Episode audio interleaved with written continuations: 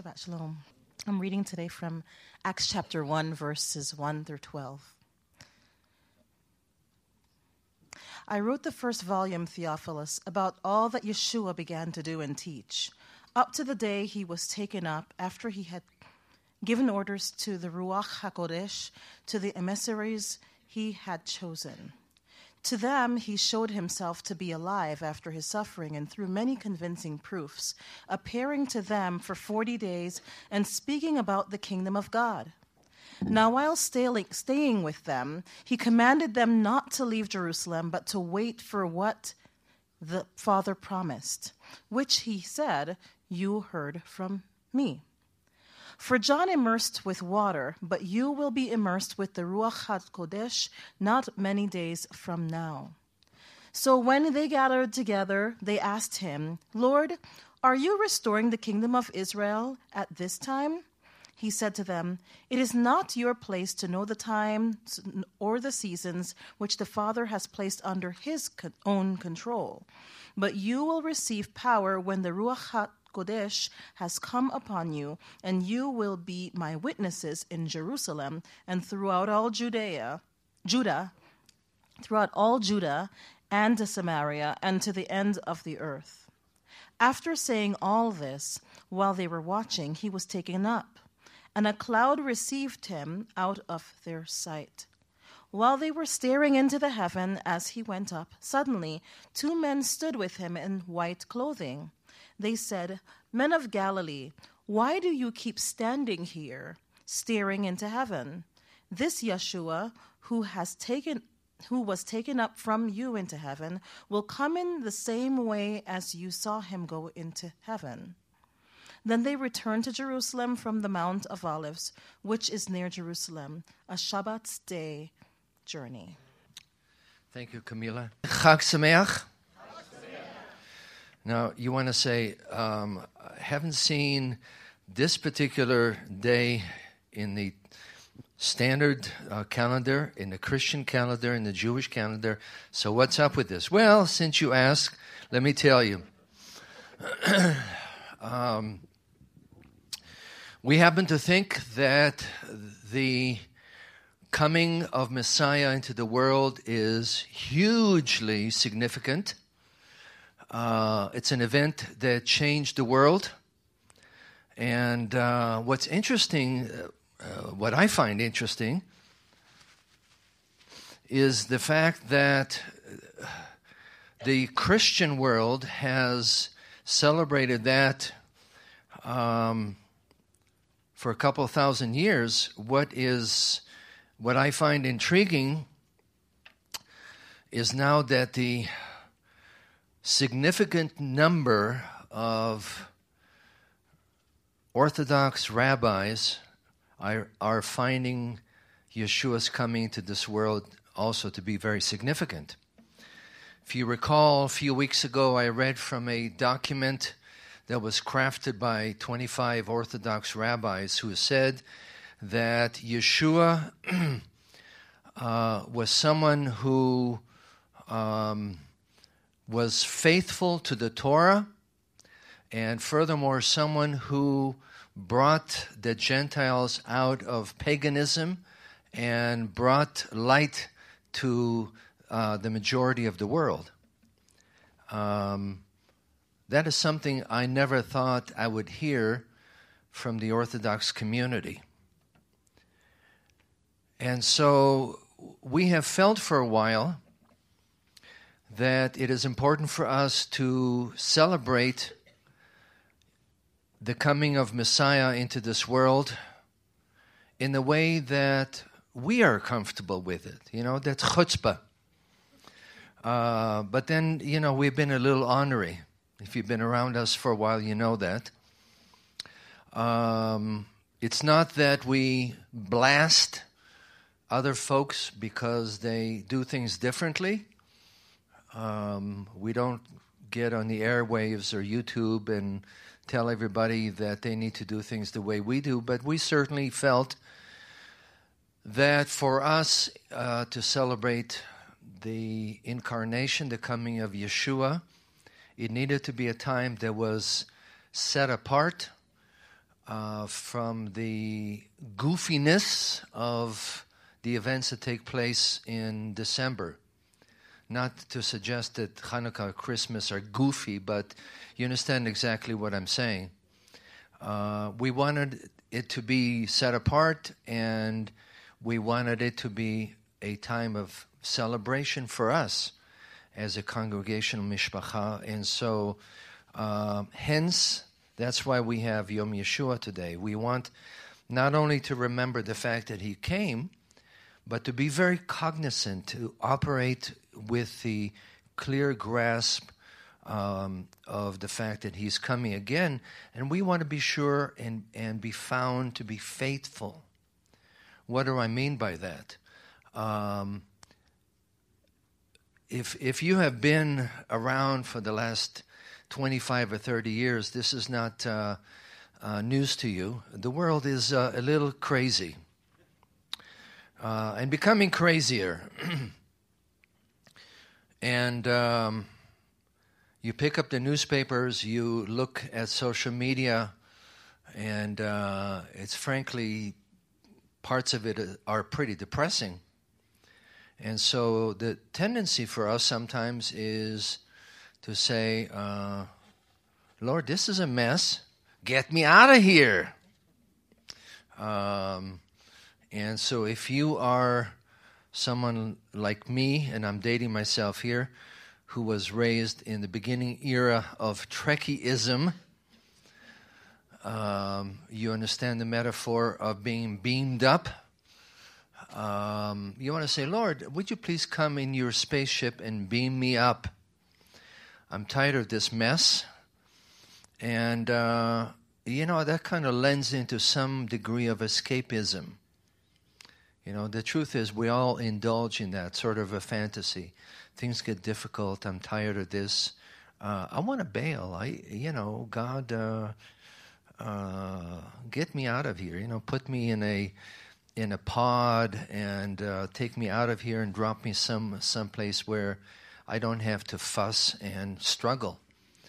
Um, if you feel that way, guaranteed you're not unique, not just for us who are followers of Yeshua, but the rest of the world is feeling that way. Um, Isaiah and I, my grandson, um, went to see a movie as we do periodically. This one was part of the Hunger Game uh, series, and uh, we weren't able to get in, but instead we uh, we saw the latest uh, series of uh, um, the latest movie of Star Wars, um, The Force Awakens, and uh, in which now there's another evil force, another evil organization that wants to take over the galaxy. Um, and by the way, I believe $2 billion have been grossed thus far for, for this movie. Kind of gives you a little feel for where people's heads are at. You know, sort of like during the Depression, everybody went to movies to escape. Um, and so when we went there, uh, it was wall to wall people and people lined up for hours just to be able to get to see uh, The Force Awakens in 3D and to get the extra experience. You say, okay, all right, I get it. Um, escapism has been around. And uh, nothing new. Uh, by the way, um, you periodically hear about the individuals who are convinced that God has called them on the phone and had given them his timetable, his calendar of when he is planning to come back and fix things. Um, you know, in 1988, it was 88 reasons why Messiah comes, uh, will come in 1988, and um, this goes back to the year 175. You know, 175. Uh, about 140 years after Yeshua's life and ministry, there was a group of people called the Montanists who were, who were convinced that Messiah was coming back in the year 175. Natural tendency. Natural tendency is for us to want uh, to get some kind of guarantee from God that things are going to be different, things will be better, that He will take us out of the current situation we're in and put us in a place where we have no fuss, no muss, no struggle. As best as I can determine from Scripture, God never signed on a dotted line guaranteeing that He will do that for us. Um, rather, if anything, Scripture tells us over and over and over and over again is, I promise you that you will suffer. And you say, Well, thank you. Why? Because you and I, who are committed to the Messiahship of Yeshua, are swimming upstream. And the current is going against us, and it seems like as we're swimming upstream, a lot of times we get all kinds of tires and uh, cement blocks coming in our direction. Um, and so, as we look at today's portion, we want to be sure that we understand a simple reality that um, God placed us where we are, and He has plans, He has power to implement those plans. And what He expects from us is simply our commitment to be faithful. You know, it's not one of these very glamorous virtues, but it's something that God finds very appealing. So let's take a moment to pray. Lord, thank you. Thank you that you are faithful. And that you know us, you understand our environment, and um, you insist on our being engaged in the environment that we're in because you want to bring about changes. So we pray today as we look into this portion and dig into it, we pray, Lord God, that you would give us holy chutzpah, boldness in your spirit, Lord, to commit to simply being there and being available. And we ask this in Yeshua's name. Amen. So, this passage, we, we have uh, a few overlaps with uh, the last chapter in Luke. And I want to read to you um, just a bit from Luke 24. Yeshua led them out to the vicinity of Bethany, which was a village on the eastern side of uh, the Mount of Olives. He lifted his hands and blessed them. And while he was blessing them, he left them and was taken up into heaven. then in verse 9 of our current chapter, Yeshua gave them a bunch of instruction. Verse 9 After he said this, he was taken before their eyes, and a cloud hid him from their sight. Now, I have always read this and consider the fact that Yeshua was basically beamed up. And of course, inquiring minds want to know exactly what that looked like. Unfortunately, we're not given a second by second um, explanation of, of what, what took place. But what jumped out at me this time was the word cloud. Did you notice the word cloud? This is not about meteorology. Uh, it simply is a clue for a Jewish audience in the first century. And by the way, um, Luke here, that everybody's convinced was a, a Greek physician, um, I believe that Luke was in all likelihood actually Jewish, and that Theophilus, who has a Greek name, was also Jewish as uh, we were giving all kinds of good instruction from our brilliant brother Aaron Amy um, a few weeks ago. Uh, Theophilus is, is, is, a Greek name that means a lover of God, and Jewish people in the first century had a lot of Greek names. Why? Because they were under Greek rule for several hundred years. Duh. Uh, you have all kinds of Greek words in rabbinic writings because of that. So, Theophilus um, and his community know something about a cloud. Well, what's a, the, the cloud in Scripture refers to God as the provider because He is the one who made the heavens and the earth. He provides rain, and rain comes from clouds. Okay, we get that. But there's so much more. Because cloud in, in Scripture, in the Tanakh, the Old Testament, is identified with the presence of God. Let me just give to you a couple of quotations uh, from Exodus. Um, this is as the people of Israel had gone out of Egypt. Um, they had already experienced the ten plagues, as Joanne mentioned earlier. Uh, Exodus 16:10. Aaron was speaking to the Israelite community. They looked out toward the desert, and there was the glory of the Lord appearing in the cloud. Exodus 19. This is in preparation for the giving of the Torah on Mount Sinai. The Lord said to Moses, I'm going to come to you in a dense cloud so that the people will hear me speaking with you. And this is part of the preparation. Then, in later on in this chapter, um, on the morning of the third day, there was thunder, lightning with a thick cloud over the mountain and a very loud trumpet blast. Everybody in the camp trembled. Well, if you were seeing this, the light and sound show coming uh, on that day, I would be trembling too.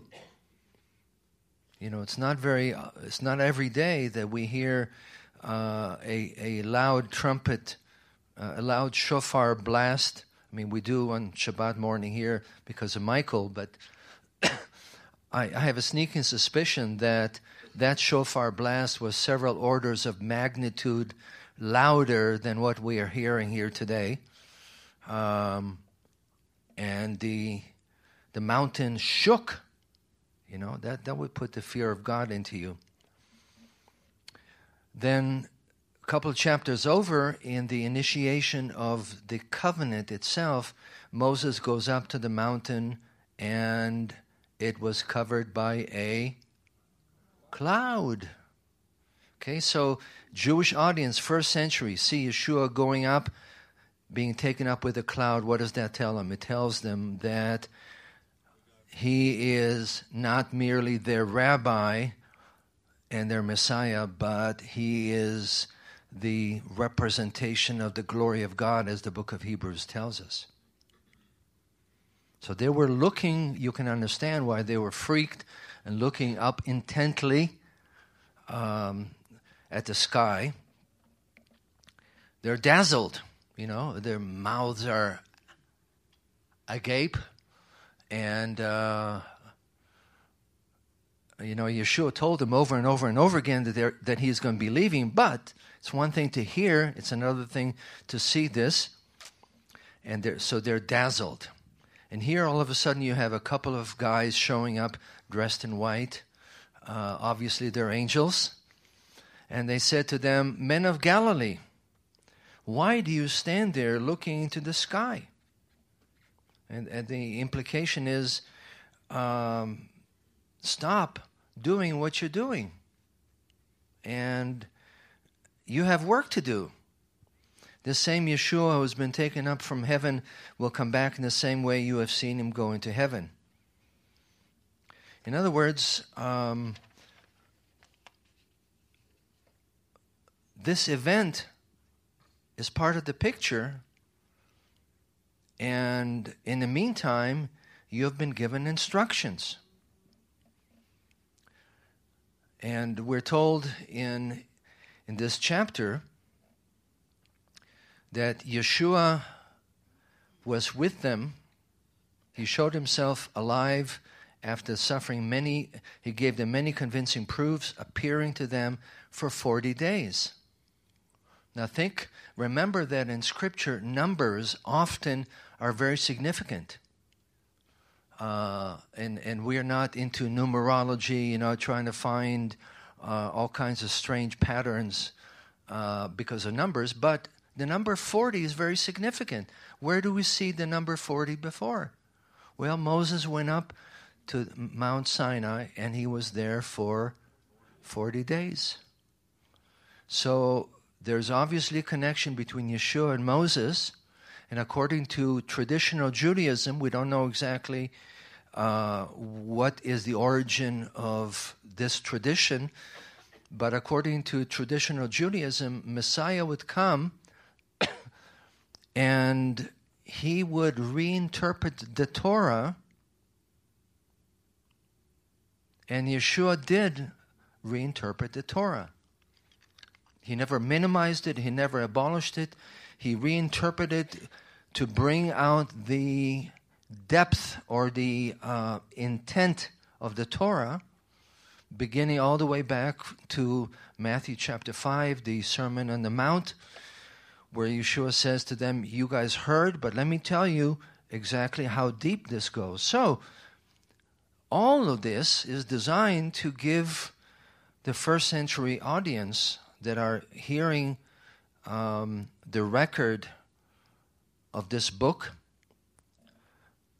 for them to understand the fact that okay uh, yeshua came he gave a, he gave you instruction. 40 days we're told that yeshua talked to them about the kingdom of god. Now what do you think he told them about the kingdom of god? Well first of all what is the kingdom of god? I mean, it's both and, you know, a Jewish answer. On one hand, on the other hand. On one hand, it's incredibly complicated because it has to do with God. It's a mystery. Anything having to do with God is a mystery. On the other hand, it's, it's simple. The kingdom of God, first of all, means that God is the king, that he rules, that he's in charge of this crazy, whacked out world that he has plans, he has the power to bring those plans, and that at this point, he is ultimately in control. But at some point, as history unwinds, God's rule here in heaven, God's rule here on, on earth will become one and the same, and everything that God wants will be made visible here on the earth the kingdom of God will come into fullness at some point. So Yeshua is telling them all of this. And um, of course, they don't get it. Um, and we're not going to point a bony finger at them and say, what's the, what, what's the matter with you? You know, if I was there, I would have been uh, superbly, spiritually in tune with everything that Yeshua was saying. Uh, maybe not. So they say to him, At this point, uh, will you restore the kingdom to Israel? Well, they're obviously under Roman rule. They're wanting the Romans to get out. They're saying, uh, Lord, are you going to kick the bums out and restore independence to Israel? And Yeshua doesn't say to them, it ain't going to happen. He doesn't say, this is not part of the plan because it's very clearly part of the plan. When Yeshua comes and he, establish, he establishes his rule upon the earth, it will not be governed from Washington, D.C., or from Salt Lake City, or from Mecca. It will be ruled in Jerusalem. So, yes, the kingdom will be restored to Israel because Israel will be God's headquarters for what he wants to do the rest of the world. He doesn't deny that. What he tells them basically is MYOB mind your own business. It's not your business to sit and strategize and figure out what God is going to do, what God is not going to do. I'm amused by that because I see all kinds of people doing that today, and I think to myself, okay, uh, do you read Scripture? All right. Yeshua basically is saying to them, I have a plan, I have a strategy for you. And the plan is going to involve you being in this situation. And you're going to be empowered to carry out the plan that I have for you. Now, again, coming back to the notion of escapism, um, the Lord tends to be somewhat narrow minded, if you haven't noticed. He doesn't say to us, I know you're having a hard time. I'm going to pull you out and put you someplace on a uh, uh, West Indies, on the beach somewhere, you know. No, he, he says, I'm walking with you. I am going to empower you, but in order for you to experience that, here comes the dirty word, four letter word that which we hate with a passion. You're going to have to wait. We hate that word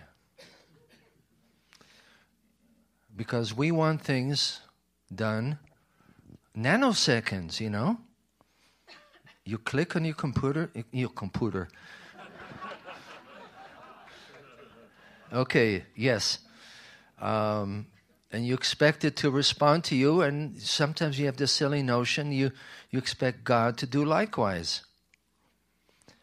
And what you find in Scripture over and over and over and over again, particularly in the Tanakh, you have a number of these juicy, delicious words for wait. And we, of course, are convinced that waiting is always very passive. You know, you just lay down and uh, roll your eyes and say, whatever. The biblical words for wait, particularly in Hebrew, have the notion of waiting with confident expectation that God is going to act. Why? Because you know who God is. You know that He is a redeeming God. You know He is a fixer. You know He cares. And you know that He wants to invest His power to touch people. That's a no brainer. You know and understand that. So, because of that, you learn to wait. That God will act, that God will bring things about. And you find that in Scripture, the waiting is not dead space. It's not a waste of time. God does all kinds of good things as you and I learn to wait. In confidence that He will act according to His kairos, as Rabbi David talked about last Shabbat, His appointed time. Again, it's not passive. It, it is active in a sense of looking to see how God is going to do things.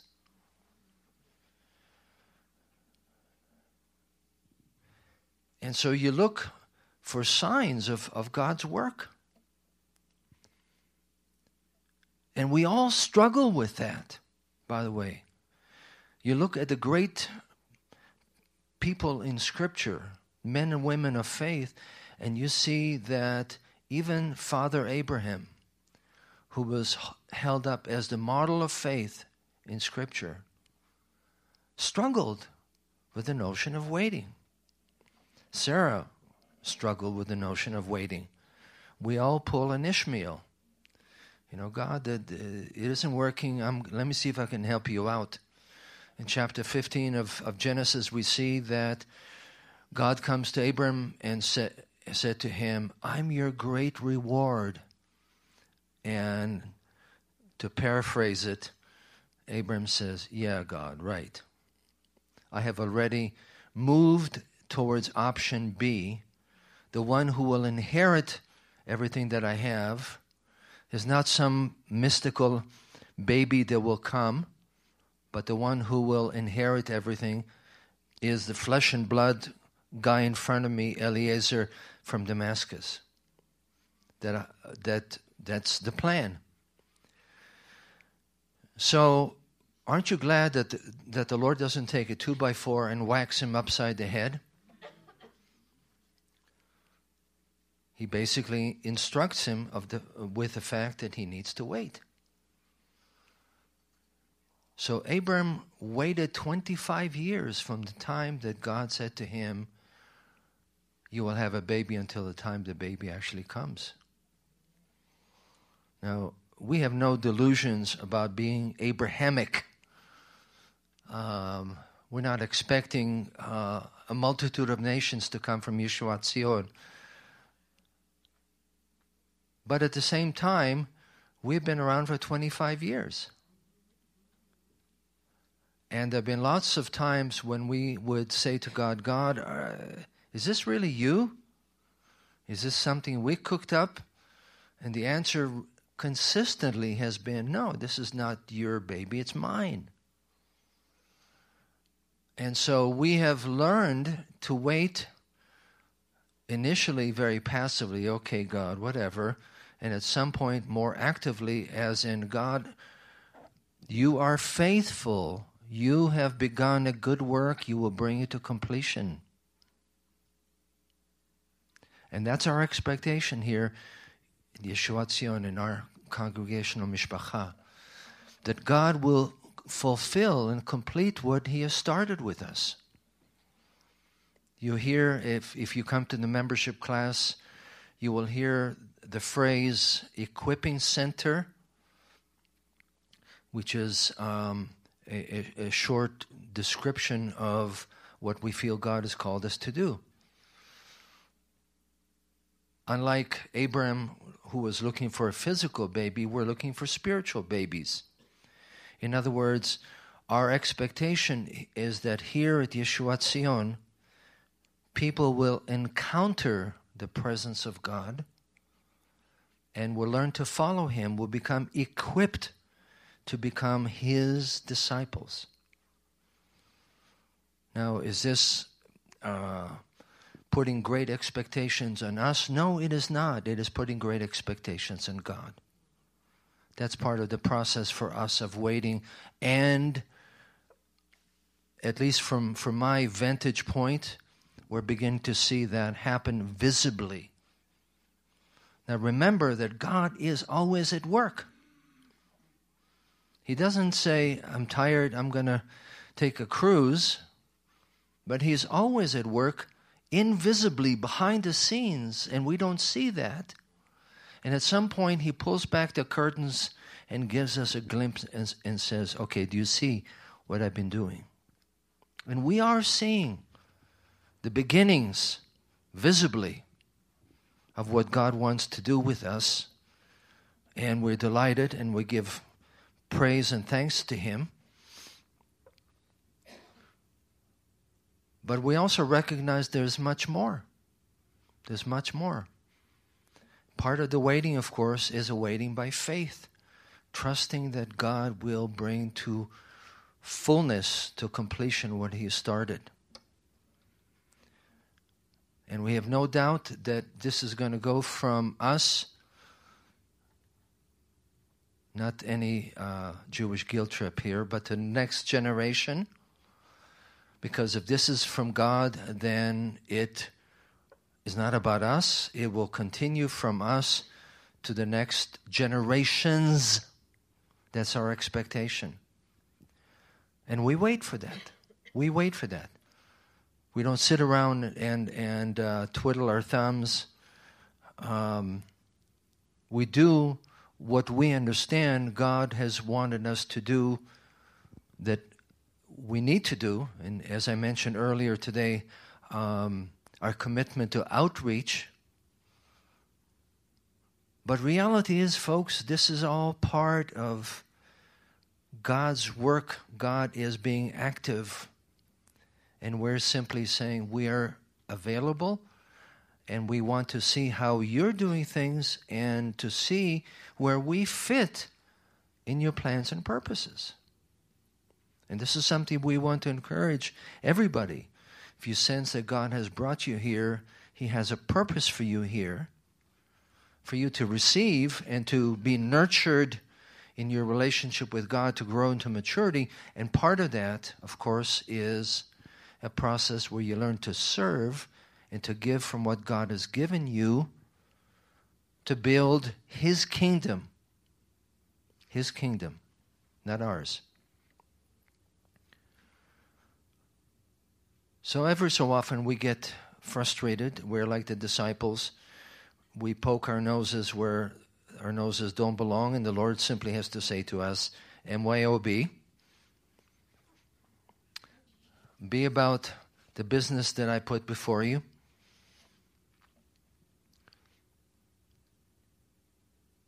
Wait, and you'll receive power. Now, this is huge, folks, because we often are convinced that God has things for us to do, and by golly, we're going to do them. You know, we're going to huff and puff and strategize and sit, you know, with our, um, I was going to say uh, uh, yellow pad, but that's uh, becoming uh, extinct, I guess. And uh, strategize how we are going to fix things, and um, and we try and we try and we try, and at some point, God brings us to a point where we realize, okay, if this is going to be about me, then it has to come from me, not from you. Tough truth for us to realize. Yeshua says in, in John 15, without me, you can do 95%. No, he doesn't say that. Without me, you can do absolutely zip. It's very humbling. Very, very humbling because we want to stand and argue with God, which, you know, if you're Jewish, come, sort of comes naturally. Um, and say, no, no, you know, God, I, uh, I can bring 50% to the bargain or, or 40% to the bargain. And God is unrelenting unrelenting and says, No, without me you can do absolutely zippo. So, uh, how do you get your arms around that? Well, it takes some time. You learn to wait. And you learn to recognize that there is a plan. God wants you to do things, and He wants to give you the ability, the power to carry them out.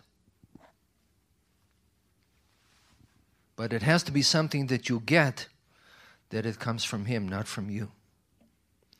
In other words, if a vision, a strategy is from God, then it is impossible. I'll say that again.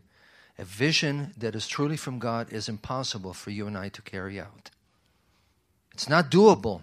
Because if it's doable by us, then we really don't need God, do we?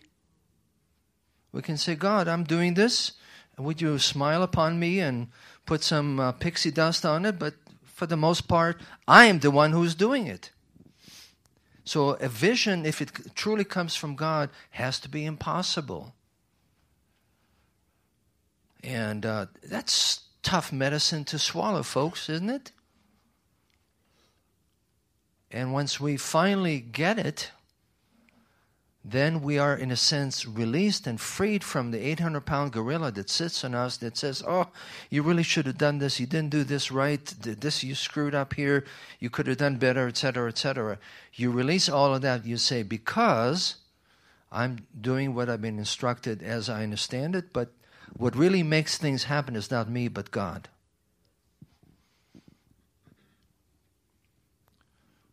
Yes, you have the responsibility. I'm not suggesting that we are irresponsible people. But we certainly understand who does the heavy lifting.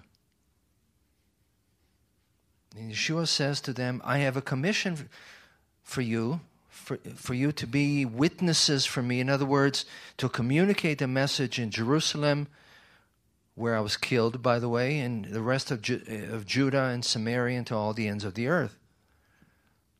But in order for that to happen, you have to wait to receive the power that comes from the Spirit. And of course, there's all kinds of what we call in, in Jewish mishigas, absolute craziness about this. Because everybody defines what the Spirit of God is, what the Spirit of God does, and again, it's a mystery. The Spirit of God, how the Spirit of God operates, is a mystery. We have some ideas. And to put it in very, very, very simple terms, the Spirit of God enables us to be godly. So that when someone cuts us off on I 25, um, we don't flip them off. I know nobody here would do that. But we certainly learn to say, okay, God, help me to be patient here. Spirit of God works God's character of righteousness and holiness into us. And secondly, the Spirit of God empowers us to do what we're supposed to be doing, what God wants us to do. You learn to wait in expectation for God to give you the necessary power to do what you've been called to do.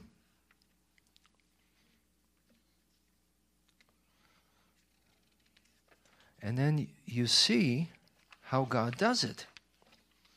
And it's awesome, folks. It is awesome. It is awesome. It takes your breath away to see how God works in His kairos, in His time. To see that you have a part and you do your part, and what makes things really happen is what God does. And you realize that you and God are partners. You labor together. And it gives you joy because it's not all on you. So, in the midst of all the things that we, we go through, in the midst of the insanity in, in, in this uh, world, and by the way, we have really have nothing to complain about. Um, you, you, may have heard that they finally captured the um, the terrorist that walked up to several people in a uh, in a cafe in Tel Aviv and just blew them away. And he was considered to be a great hero in the uh, Arab world. It's easy to slide into escapism. You know, to stand there and say, God, get me out of here. We need to remember that the message that Yeshua, that the angels give the disciples, is simply this stop staring at the sky.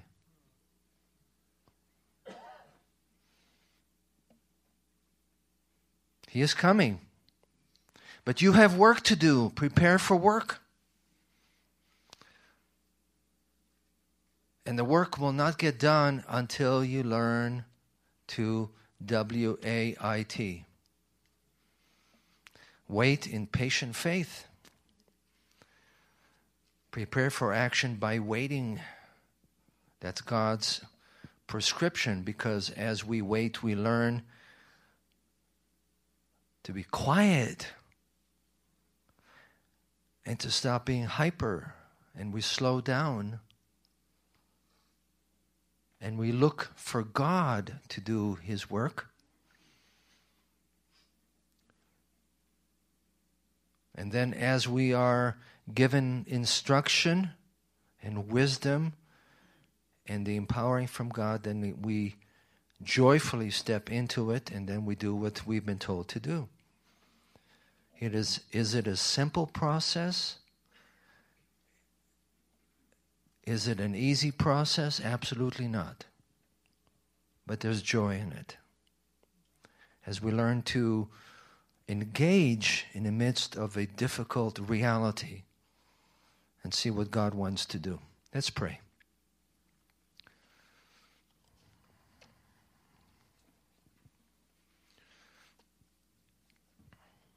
Thank you, Lord God, that you understand us and you see all the times, Lord, when we want to bail. And thank you, Lord God, that you often don't let us bail, that you hem us in, that you custom design situations where we have no choice but to stay and wait and trust you. Thank you, Lord God, for those for what you do in those difficult circumstances. And thank you, Lord God, for the challenge you give us of serving you in the midst of a crooked and perverse world, Lord God. Thank you for the great things that you want to do in us and through us, individually and corporately as a congregational mishpacha. Lord God, we want to bring you much honor and glory. And we simply pray for each one of us, Lord God, to be given a new pair of eyes to see you, to see you at work, and the heart of courage to engage in waiting, to engage in doing what you have put before us. Lord God, we ask that you would bring about that transformation in us and that you would be honored and pleased with what takes place. And we ask this in Yeshua's name. Amen.